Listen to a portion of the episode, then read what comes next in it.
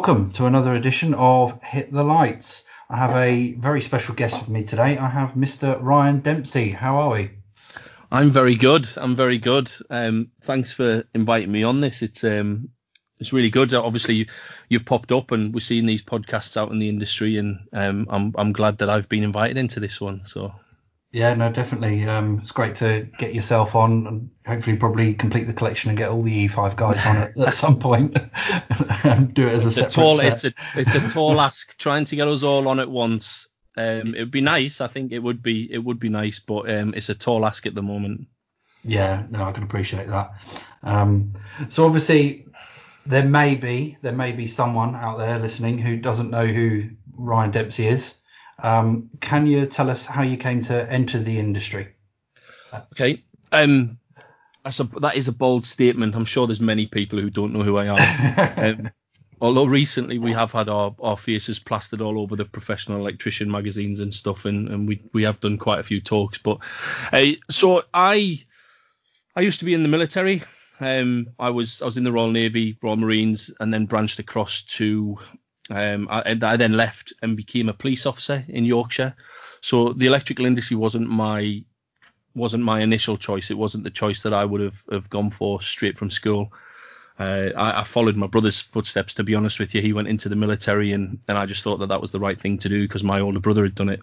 Mm. Uh, when I when I left um, the police, and I, I, hold my hand up, the amount of respect I have for some of my friends who are still in there, uh, I just couldn't do it. Some of the things that they have to deal with, uh, my heart's too big to, to block it out. So I, I decided I didn't want to didn't want to do it after my my two years time, and I, I went into a bit of a limbo state where I didn't fully know what I wanted to do.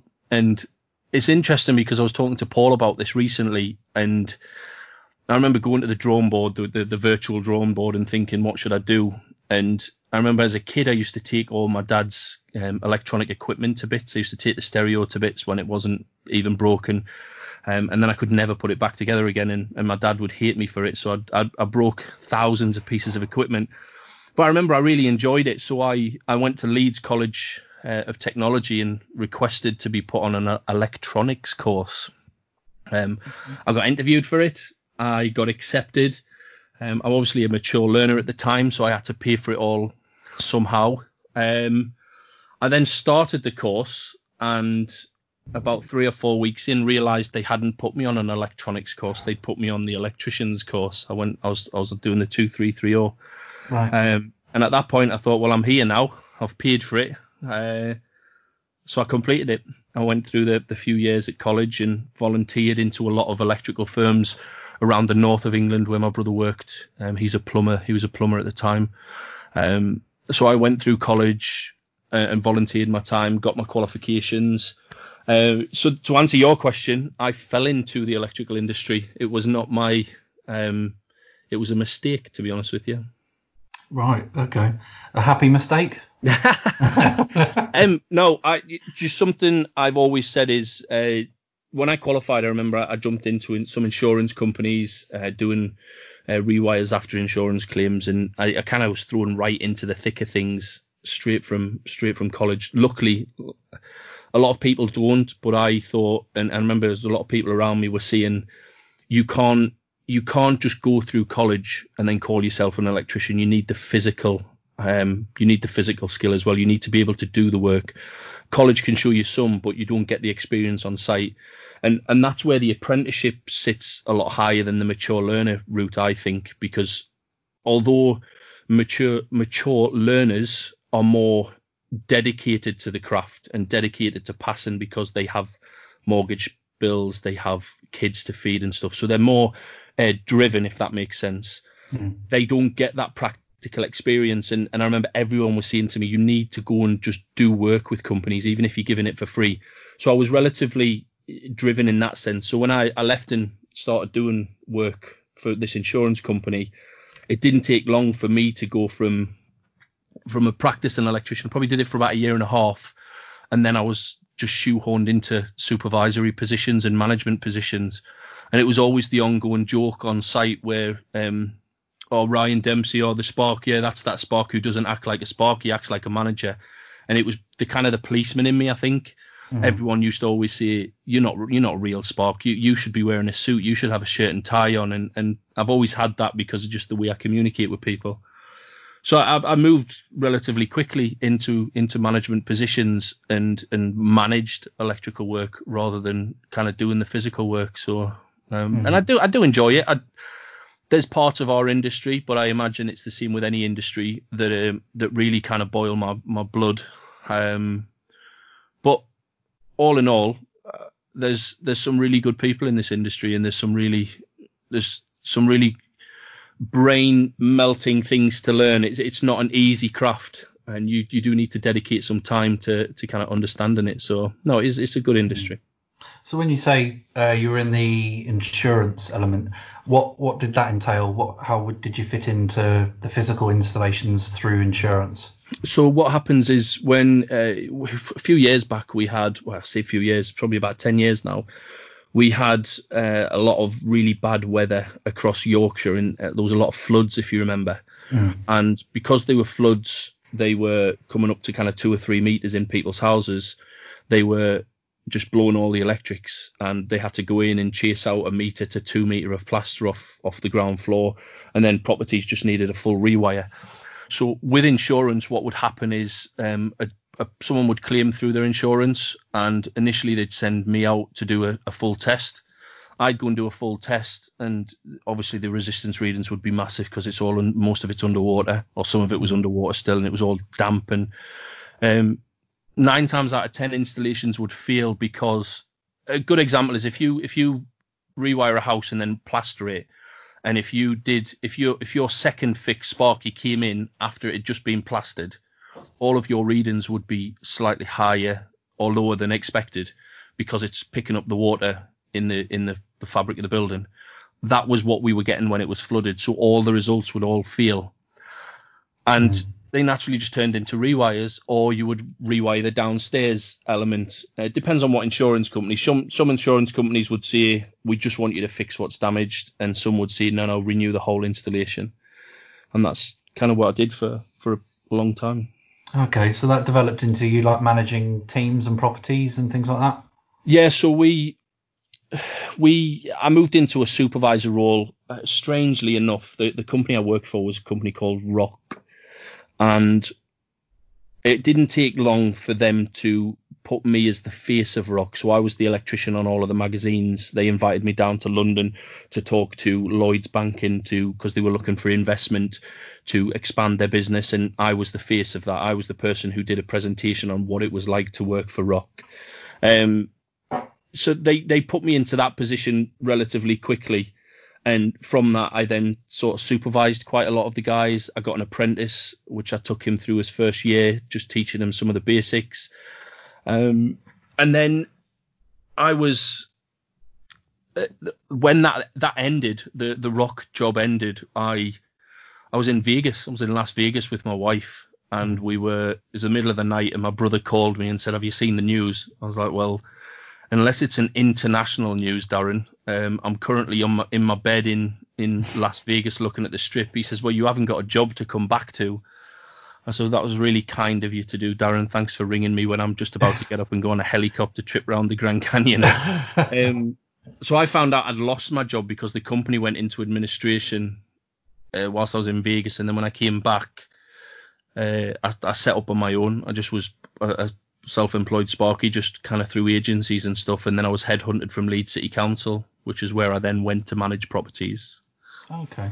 So did you spend a lot of time before you were headhunted actually uh, for them to recognise you? Was there anything you did to get noticed by them, or was it your work at Rock that got you noticed? No, I when I was when I was working for myself, I literally did everything from working in hospitals, universities, containment, uh, CCTV fire alarms. Um, the majority of it was second fixing and testing uh, new blocks of flats in Leeds and, and surrounding areas. And a company who was doing testing for, for Leeds City Council got in touch with me and says, Is there any chance you could help us get our approved contractor status through the NIC? And I said, I thought I needed to be employed by you to do that. And they says, Well, we'll put you on the books if you get us through our assessment. So I I was on their books, got them through approved contractor, and as part of that, I did some testing for them, and that testing was for Leeds City Council. And the, Right. the electrical manager at the time, um, he got in touch with me and he said, uh, I've got another contractor working for. Is there any chance you could have a look at some of their documents and just tell me if they're right? And he handed me a document and said he'd found three or four faults with this periodic inspection. Um, and I handed it back with him with about 30 problems with it. And he just looked at me and said, Nah, I need somebody like you working for us. And and that's how it happened. Just All right. Okay. Naturally developed. yeah, yeah, absolutely. So from then you went into working in the social housing within Leeds uh, Council then. Yeah, so Leeds City Council didn't take me long to go from um, an agency QS, I'd say, or QS. I was checking the, the information that was coming back from contractors and I was doing physical audits on some of the work. And within a year, I'd gone up to the manager position of a company called West North West Homes, which was an Almo of Leeds City Council. Right. So Leeds City Council split into four Almos, and that was one of them. And at the time, we managed 21,000 properties. And then Leeds City Council brought all the Almos together, and I was uh, I was successful in getting the job to cover the whole city. And I was the electrical manager for 57,000 properties. I managed the budgets for uh, for lightning conductors, periodic inspection, uh, repairs, electrical repairs, uh, pat testing, communal ventilation, fire risk assessments, Legionella, soil stacks, controlled access, controlled entry, um, emergency lighting, you name it, it came Mhm. under the budget came under me to to manage the the service and maintenance. So Right. Okay. Did, so in terms of that role, were you more were you quite hands on with the technical aspect of that, or did you end up going into the more management side of the the role? I've always been a hands-on person. I've always been. It would be very easy for me to have sat behind a desk and just controlled a team of people to go out and, and feed me information. But I, I've always been the type of person that if a contractor called me up and says I'm currently at a, a property and the, the main incomer to this building, this high risk building, high rise building, um, there seems to be a problem with the BEMCO unit coming into the system. Is there any chance you can come and have a look? I was always the person who wouldn't turn to a member of the team and say, go and have a look at that and feed back to me. I'd just get up and I'd go and um, deal with it myself. So much so that we we had an issue in one of the high rise buildings. It was over Christmas, and I remember I got a phone call about two o'clock in the morning, and they said we've got a PR nightmare because there's been a, a flood in the the pump house outside this high rise building. And within most social housing, to get the water up ten floors, you obviously need a pumping station to pump the water that high up. And some genius had come and, and disconnected the three phase board that was supplying all the equipment in this pump house and just left the three phase board on the floor and just capped everything off. Cap's probably the wrong word, but just isolated everything. Mm. And at two o'clock in the morning, I'm stood there putting this three phase board back on the wall to get the pumping station back on so that in the morning the Yorkshire Post didn't have us all over the news saying uh, 20 residents woke up this morning without any water. So um, so yeah, I was hands on. I always have been. Mm. So where where did that? Obviously, people familiar with yourself obviously know that you've ended up with the compliance workbook, which is, I believe it's your own company. Is that correct? It is, yeah. So- So, So how how did that transition from working within the social housing to where you are now? so, so TCW is a really interesting thing for me because during that story that we've just talked about, when I worked for the contract, when I was made redundant or when the company went into administration, I started working for myself. I, I remember going to this company that were doing a lot of testing and I was sat in my sat in my living room floor one time. Um, my wife was sat watching EastEnders and I'll never forget it. And I, I was having a, a proper moan about the fact that every single document I was looking at, I was looking at the same thing. And I was thinking, I'm looking to see who the engineer was. I'm looking to whether or not the information's right. I'm checking the address, the postcode, because that's what the client wants. But then I'm also going to the circuits page and I'm checking for C1s, C2s, C3s, FIs. I'm looking for the maximum permitted ZS, the insulation resistance. I'm just looking for things that are failing on that document. Hmm. Then I'd move that document aside and I'd check the same thing on the next one. And I remember saying to my wife at the time, wouldn't it be good if I could create a way of automatically doing this so that I knew which of these documents were okay and which of these documents weren't okay. I said because if we could do that, we could then pinpoint who the bad engineers are and the good engineers are, and then for me as a supervisor or a manager, I could spend more of my time trying to address the things that are actually wrong rather than sitting here looking at wasting my time looking at things that are right. And, and I kind of just forgot about it at that time because there was only a few documents. But then when I came to Leeds, I was doing three and a half thousand documents a month, mm. and then obviously there was six and a half thousand gas documents, and you're just awash with data. Um, and I remember I remember seeing to somebody, is there any way we can do it? And somebody said to me, you can't. You could do it if you had a certificate and software tool, because you already have the data, so it's easy to do it that way. Um, the problem you've got is there's hundreds of different certificate and software out there, and every single what people don't realize is if you have um, if you have Electraform or if you have um, EasyCert or Amtech, if you create a PDF document on Amtech using a, a Mac iOS device, the PDF creation tool will create it different to if you did that exact same document on a Windows PC or a Windows document or an iPad or a or a another Android device. So the hardest thing you've got is being able to get access to the data when you have multiple different types of PDFs. And at the mm. time, somebody said to me that's physically impossible to do.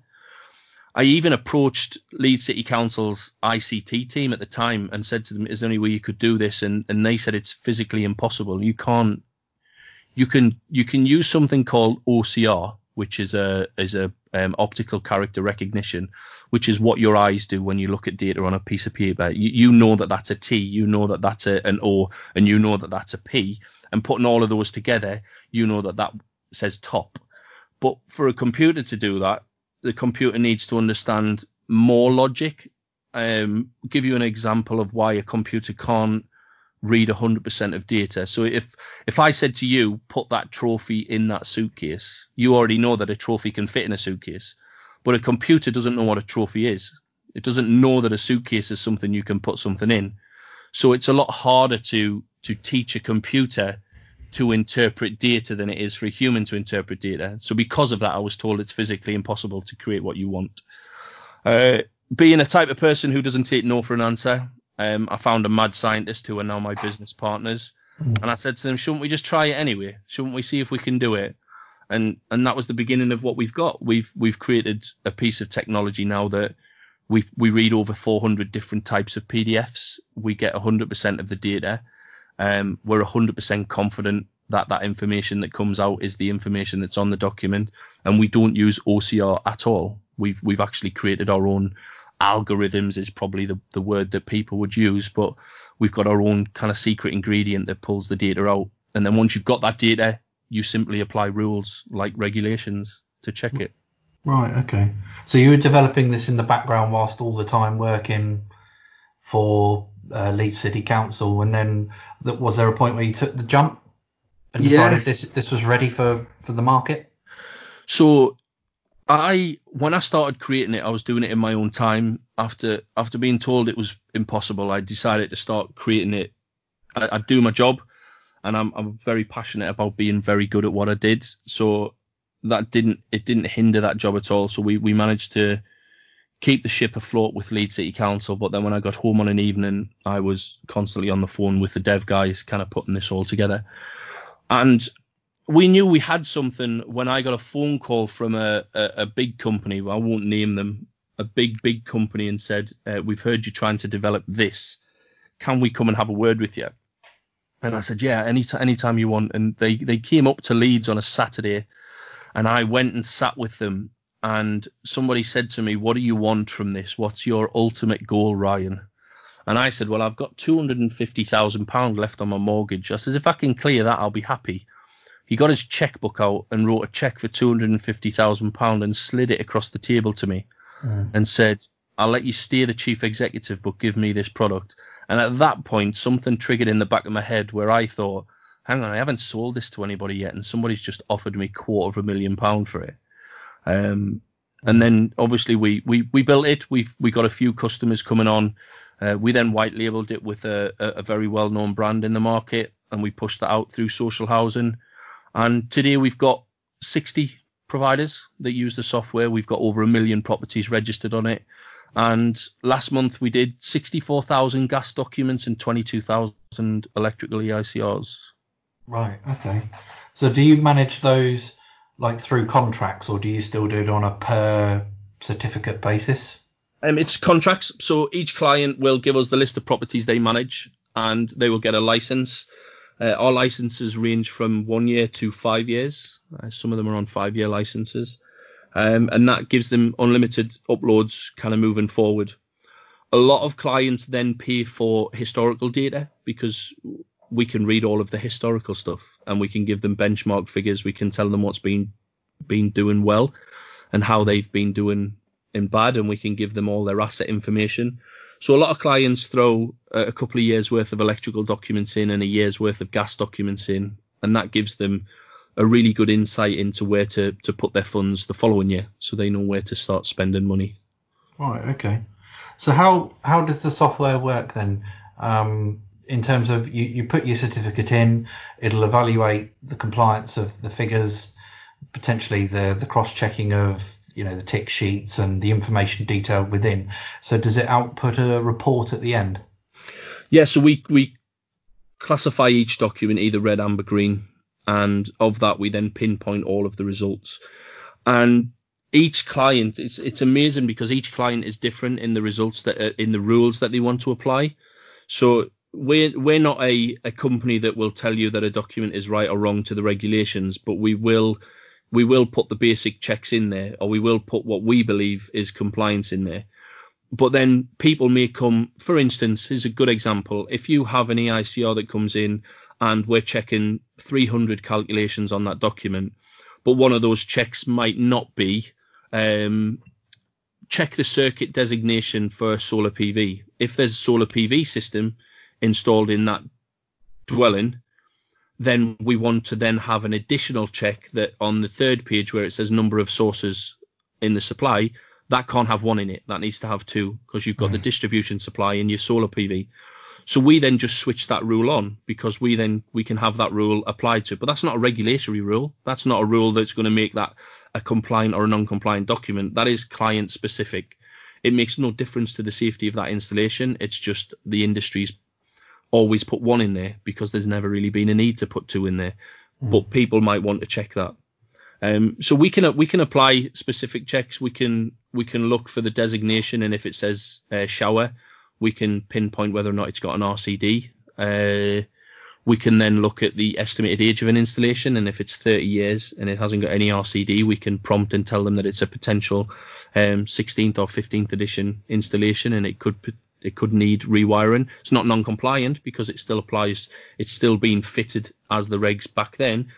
But to help you out, it would make sense for you to rewire it. So we can apply many different rules that are specific to clients. Doesn't yeah. necessarily have to be a set number of rules. Okay, you know that's interesting because obviously with the like the water industry where I'm from, obviously a lot of the regulations that we have supersede and are probably a bit stricter than the likes of uh, the regs. Yeah. Um, an example being um, like if you have TT and rods and stuff like that, the maximum measurement we're allowed is 10 ohms, not 200. Oh, right, okay. Um, and in some instances, like you're allowed one and you're not allowed to use structural steelwork um, or rebar or anything like that for earthing purposes. And you have to, you know, intrinsically safe separate stuff. And so it's quite, that, that sounds a very interesting um, software.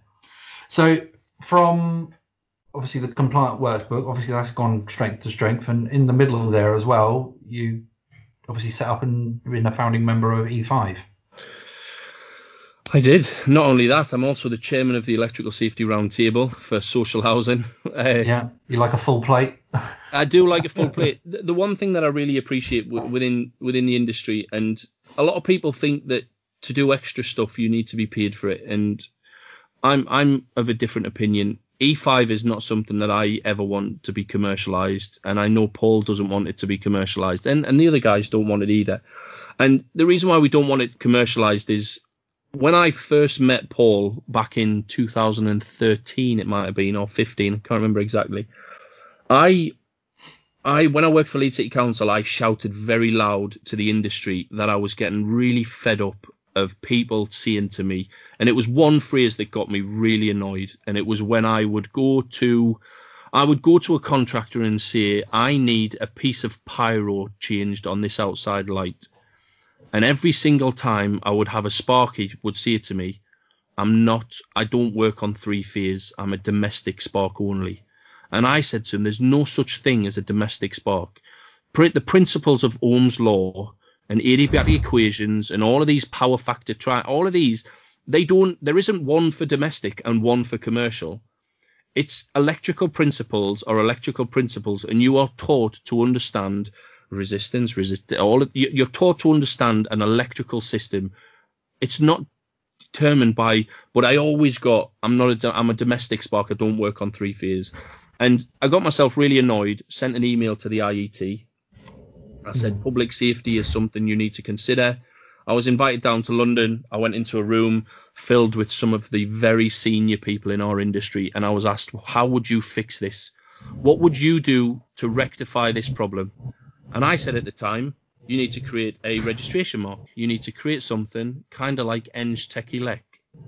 And I said to them, You need to push forward and have a registration mark, something that people can be inspired to achieve and gain um, subsequently, that was taken a little bit further, and, and now Eng Tech Elec is a royal charter, and there's a registered electrician, and that's all been born out of my my original email and, and me pushing all of this forward. And during that process, in in April 15, I think it was, I was asked by the IET if I could fill a room of people who would be interested to see, who have the same view as me about the industry. And then I received this email from this guy from a rail sector from DLR saying, I've seen something on social media. Can I get an invite, please? And I thought, rail, it's a bit weird. Um, it's a social housing event, but I said yes to him anyway. And he came up to Leeds and he sat in front of me. And right at the end of my talk, he clapped. And he was the only person to clap. And then he, he stood up, he walked over to me, introduced me as Paul Meenan. And the first thing I noticed was this London Underground badge on his chest. And it had E5 written on it. And I said to him, "What? Just explain to me that, what that is." And he says, "Within within his environment where he works down in London, if you don't have letters after your name, people won't engage with you. People won't. People don't trust other people." And he decided to create his own little cohort of people who he would give this badge to. And he said to anybody else, if you have this badge on and you go into a meeting and someone else has that badge on, you can rest assured that that person has your interests at heart and that person will help you out. And I said at the time, I said, that sounds like an amazing idea. We should drive that into the rest of the electrical industry. And so we did. And that's where we are now. We, we've got, there's thousands of people who constantly email us saying, if it wasn't for you, I'd have left the industry. I'm so happy that people like you who are standing up and kind of defending us. When we first started, we were, we, me particularly, I wouldn't say I was an angry spark. I, I prodded a lot of beasts, probably a little bit too aggressively. I probably was a little bit too sharp and too forward with a lot of organisations. Uh, learned a lot from that. I've learned a lot that those dogs. If you constantly drive at people and constantly criticize how organizations run their business without fully understanding their business, all you do is close doors. You don't get anywhere. And uh, and I think I've learned that the hard way. I think, and it's um, well, no, E5 strength to strength. We we we obviously got the podcast. We've got a a really big announcement coming shortly, which is which I think the whole industry will appreciate, and and it it, it expresses kind of who E5 are better than anything else could. So it's uh, it'll be interesting when we're finally allowed to speak about that. Very good. When are you expecting to make that announcement? Um, was that too much pressure? there's a call next week to talk about it, um, and and my intent is to get a date for that. Um, it might be next week, it might be a little bit longer, but it's um, our our whole intent for for E5 is to support people, and this is probably the best thing that could have ever happened to E5 and, and demonstrates our ethos better than anything else. So hopefully we can hopefully we can shout about it next week. If not next week, it'll be in the it'll be in the near future. Okay, well I look, I look forward to that. So you kind of you kind of touched on it in terms of challenges and stuff, but what's been one of the most challenging things you found in the industry, if we haven't already touched on it? Uh, the biggest problem we've got in the electrical industry is is the the what's the right term? I, I don't want to use the old boy network because it's not an old boy network. It's there is there is silos within our industry, and unfortunately, those silos are in some respects are poisonous for for for moving the industry forward. And I, I think with this COVID nineteen, it's interesting because we are we are seeing some organisations who have always been very self centred are now are now actually engaging with the wider community. Mm. We need we if you look at the likes of NIC, NAPIT, ECA, Select, JIB, these are all the organisations that are that have the command and vote in in in the electrical industry, and the hardest thing for us as Sparkies on the ground is to appreciate that each one of those organisations is a commercial entity trying to tender um, and drive their own agenda, if that makes sense. They're, they're there solely to make their business work. They're not there to cater for when you go into a property and you notice a, a shoddy piece of work these these schemes aren't there to enforce that. There isn't anybody to enforce that, but the industry thinks that they're there to enforce it, so they get bad press. Mm. So I think I think that's probably the the inconsistencies in in our industry and that old boy network, although it's not an old boy network, is probably the worst thing. We need to get rid of that somehow. I'm not sure how, but we need to. Yeah, that was probably going to be my next question. Do you think we're on the road to doing that? Um, I I would have said no a few weeks ago, but I've personally been super impressed with um, Select at the moment up in Scotland. I have always said that uh, any company should engage with the, the wider community, and they've always been the organisation who are members this, are members this, and they've been very forceful. But then I saw a video of their managing director dressed as Scooby Doo taking his kids for a, taking his dog for a walk so he could go and see his grandkids without touching them in COVID. And, I, and I just, as soon as I saw that, I thought that's how you engage with people. You show that you have a personality. You show that you have a heart. And and yeah, drive your business forward. We've all got to do that, and we're all trying to do that. The, the aim of the game is engage kind of with the wider community, and they're doing a fantastic job at the moment. Uh, can we see this fixed? Yes, anything that's broken can be fixed, I think, but it needs it needs everybody to kind of be on board and, and point the ship in the right direction for it to to ever get there. Yeah, I'd agree with that. Looking more to the future, then, where do you see yourself going in years to come? So TCW yesterday, um, I'm probably not allowed to say this out loud, but I'm going to anyway because it's my company, so I'm allowed to. Um, yesterday, we were notified in this awful time some fantastic news that we have just won the Global Excellence Award for Innovation, which is an international award across the whole world. Um, it's open to any PLC, literally any company in the world can apply for this, um, and the judges have picked us as the wow. the most interesting nomination. Um, wow, well done. That yeah, it is good. It's it's it's nice, and I don't know how to promote it because I don't want people to think I'm I'm being sarcastic and cocky in this really bad time. But it for me, the hard work and and and the rest of my team, what we've done to get us to this position, we're we're looking to expand. We've got interest in Australia, we've got interest in America, and we don't just do electrical, although everybody in the electrical industry thinks it's an electrical product. Um, we're a data product. We're a, we're a com- we're a software company that does compliance, and we do a hell of a lot more than just electrical. Mm. So over the next few years, we, we will see that grow. Um, we next kind of I'd like to think in in two or three years I'll have the company in a in a couple of countries uh, doing providing the same benefit that this country's getting.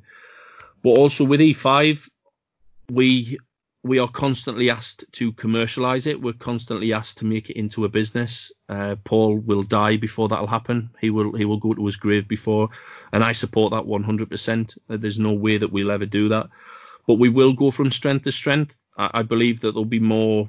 It will be more structured from a, a membership perspective. Mm-hmm. Um, when I say membership, that sounds like it's going to be commercial, but it's not. What I mean there is it'll be more it'll be tied together a little bit better than than just being a social media um, persona at the moment. We we've we've got a lot in the pipeline, like I mentioned before. So yeah. E5 will go from strength to strength. Uh, anything? I think they're the two. They're my two main focuses really for the next few years. No, sounds like sounds fantastic. Um, you know, congratulations on the uh, the award. You know, the software sounds like it's uh, doing something nobody's done before, and it's always people who lead the innovation. Um, you know, you should be very proud of that and celebrate the award because it's obviously taken a lot of years of hard work. It's it is like I say, the reason why I'm not a policeman is because I've got a big heart, and the reason why I don't stand up and shout is because a lot of my friends are losing their businesses at the moment. A lot of my friends are one one of my friends was about to sell his business for millions and millions of pounds. He's now had a meeting with his solicitor to talk about at what point does he does he go to administration. And then he was in touching distance of retirement at a very young age. And mm. this is for me, I I do want to stand up and shout because I've I've been to hospital three or four times thinking I'm having a heart attack because of the amount of stress I've gone through. People people don't see the hard work it goes into building a business and and kind of the stress of having 14 people rely on the decisions you make to pay their mortgage is is a big stress to have on you. Uh, so yeah, when we get these awards, when we when people kind of give us the thumbs up, it's really nice and we want to stand up and shout about it. But right now is probably not the right time because we need to support our friends and our colleagues to let's everybody get through this, and then at the end of that, then stand up and say, oh by the way, whilst the whole world was panicking, while the whole world was on its on its knees, TCW won a bloody award. Can you believe it? And mm. um, there'll be a time for it. There will be a time for it. I'm, I'm not sure now is the right time. Yeah, no, yeah, I quite agree. So, more talking about the industry and things you enjoy. Then, what what is one of the most things that you enjoy most about the industry? I the thing that I'm love, loving seeing at the moment is I call it it's nice to be nice mentality. And um, there are, like you said before we, we started recording this, it's nice to start talking to people who you would never have spoke to before. Yesterday I clicked onto my social media, opened a Skype call, put a link in, and just said if anybody wants to chat, if anybody wants a new face to talk to, just a, a bit of a waffle, a bit of a rant, just click the link and come in and see me yes, fair enough. My wife told me the link didn't work, but um, the thought was there. Hopefully, I'll fix that. We'll do that again, but hopefully, yeah. it'll work next time. Um, I jumped on a call with Tom Bickerton, and I've never spoke to him before. We've communicated on social media, but over an hour's conversation, I realised that guy's so much like me, it's ridiculous. And then as we speak and meet more people, it's at the end of this, if we've spoke to 100 people during this and we've had this kind of conversation with 100 people, at the end of this, your your network has grown by 100 people who have your back and you have their back, and and naturally we all we all benefit from that. Mm. Uh, I just yeah, I, I, I love that at the moment. E5's brought that out in people, but it's good to see that people are starting to support rather than what's that? What's the right word without swearing? Is there's a lot of people on social media over the last few years or the last few months, to say the least, is they've been taking pot shots at people. They fire from the hip. They they they speak without doing any research in what they're seeing, and it, sometimes it makes them look stupid. That's kind of fizzling away at the moment. I can see, it, and we're all starting to really support each other, and and that is it's really heartwarming to see. Yeah, there's a camaraderie building, isn't there? One hundred percent. Yeah, 100%. yeah. Ho- hopefully, I think one of the um, I think we've mentioned it probably a few times on this podcast, but when the IET event um, for electrical competence comes back, and hopefully they'll reschedule that maybe later in the year. I think quite a few of the tickets were from all of us on social media, and hopefully, yeah, we can all get a chance to meet up and have a coffee and, and yeah. have a drink and a chat. Yeah, that was yeah. I got the invite to that. That was that meeting, and that is from the back of that end. That meeting I had in 2013, which I still have the agenda from. So that's that's where that's been born from, which yeah. is fantastic. Um, the IET, I think we we should. it would be nice for the IET to engage a little bit more. I don't know why they they don't. Uh, one of the proudest moments of my life was getting my fellowship. Um, when I when I applied for that and and managed to get it, it's such a nice feeling. I don't have it on my business cards. I have it on my emails, um, but I don't tell people. It's not on my LinkedIn account. Um, and the reason being is it's not for anybody else. It was for me to be peer assessed by other people very high up in the industry to give me the thumbs up to say, yes, mate, you are doing exactly what that criteria says you should be doing to, to achieve that. It's like your CEng. The CEng is in London, it's a fantastic thing to have because a lot of people respect that in, in, in London. You step outside of London, people don't really care about the letters after your name unless you're dealing with very big FM companies and so on. But for you personally, there's more of a there's more of a, a self gratitude than than look what I've got. Look, everybody else appreciate what I've got. It's no, I'm I'm appreciating what I've achieved because mm. it's not easy to get. Um, I will get round to filling in mine when I yeah when I get some time, but it's uh, Paul keeps telling me that I'm that I'm an idiot for not filling mine in, but uh, it's the time, isn't it? Yeah, no, it takes I've, a while. I've just done the fellowship application. Um, oh, okay. Luckily, I went well. I went through it with Paul, so um, that went off about a week, maybe maybe coming up two weeks ago. But oh, I don't know. How, I don't, Cheers. Yeah, I don't know how well or how long that's actually going to take um, with with what's going on. But I think, like you say, I think it was it's, not even about the recognition. I, I just want to be able to put myself in a position where if I can get the respect from peers high in the industry try and make a difference and, like you say, commit time without getting paid to actually improving the industry. And if even if that was only being a, a, professional registration advisor to some actually highlighting where people can go in their career or helping them in some way, then then that's what I'd like to do. I think. And like you say, it'd be nice if there were a few more vocal people from the IET, and maybe in the future I can be one of them who knows? But it's just one of those things, I think. Yeah, no, the the, the door's wide open for for you to be there. Um, they really appreciate Paul. They appreciate everything he does. So, um, it's about time Paul has somebody to compete against. So, wh- why why can't that be you? Oh, I don't know about that.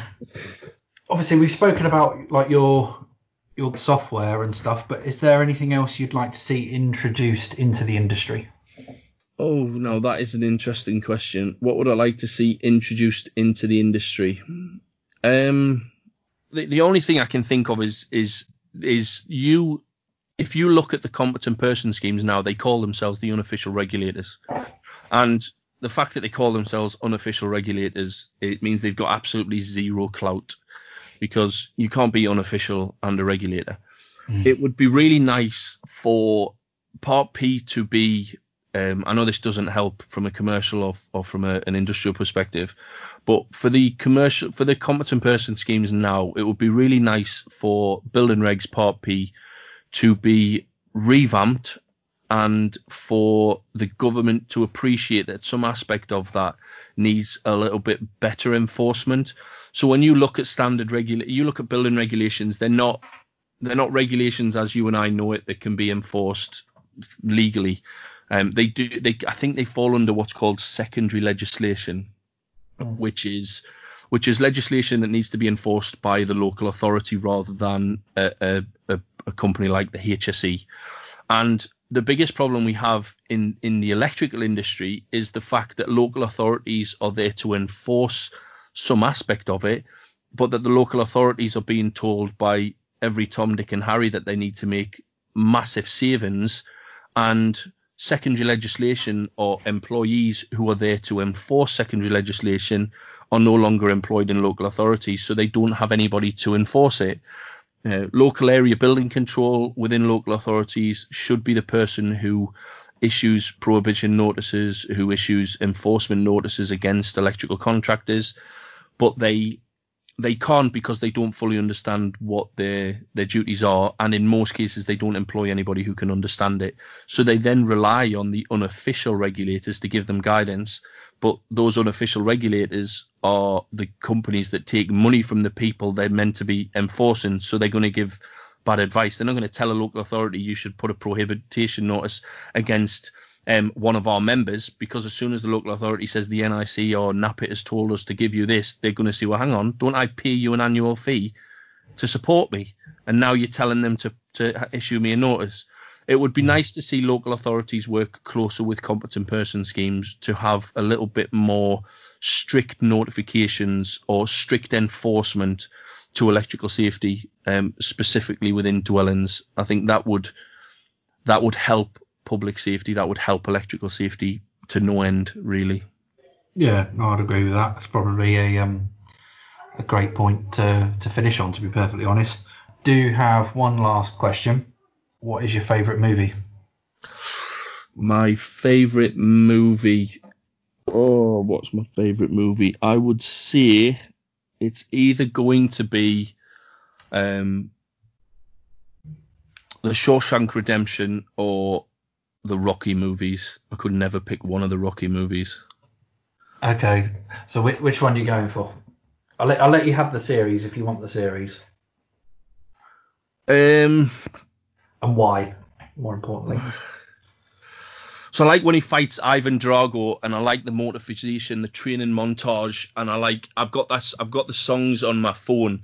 So if I go, it's this is a really stupid fact that no one knows, and it's going to make me look stupid, but I don't care if I'm going to a meeting with somebody I don't like and who I feel is going to be a very difficult meeting to have, I get my phone and I'll do it now. I get my phone, I type in Rocky, and then I open the Rocky one and I play this song.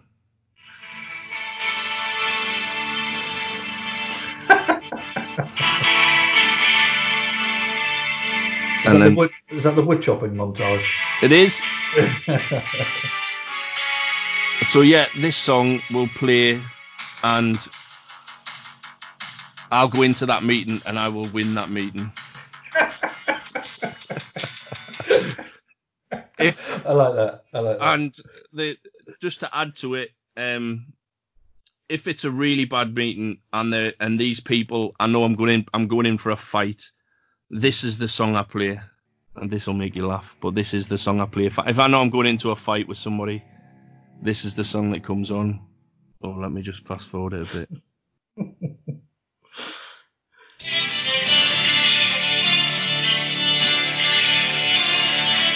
Can you name that movie? I'd say Gangs of New York. No. Oh, I can't name that movie. That is The Last of the Mohicans. Oh, do you know what? I haven't seen that film. is, that, is that Kevin Costner? Uh, no, it looks like Kevin Costner, but it's not him. Um, All right, okay. But yeah, there, there's. I like Rocky. Rocky series, that's probably my best one because uh, there's some music in there that really motivates me. So. All right, that's that's awesome. I'm going to see if I can find some music to end this podcast on it. nice. uh, so yeah, no, thank you for your time today, Ryan. No, thank you very much. Yeah, cheers for that. And thank you everyone for listening.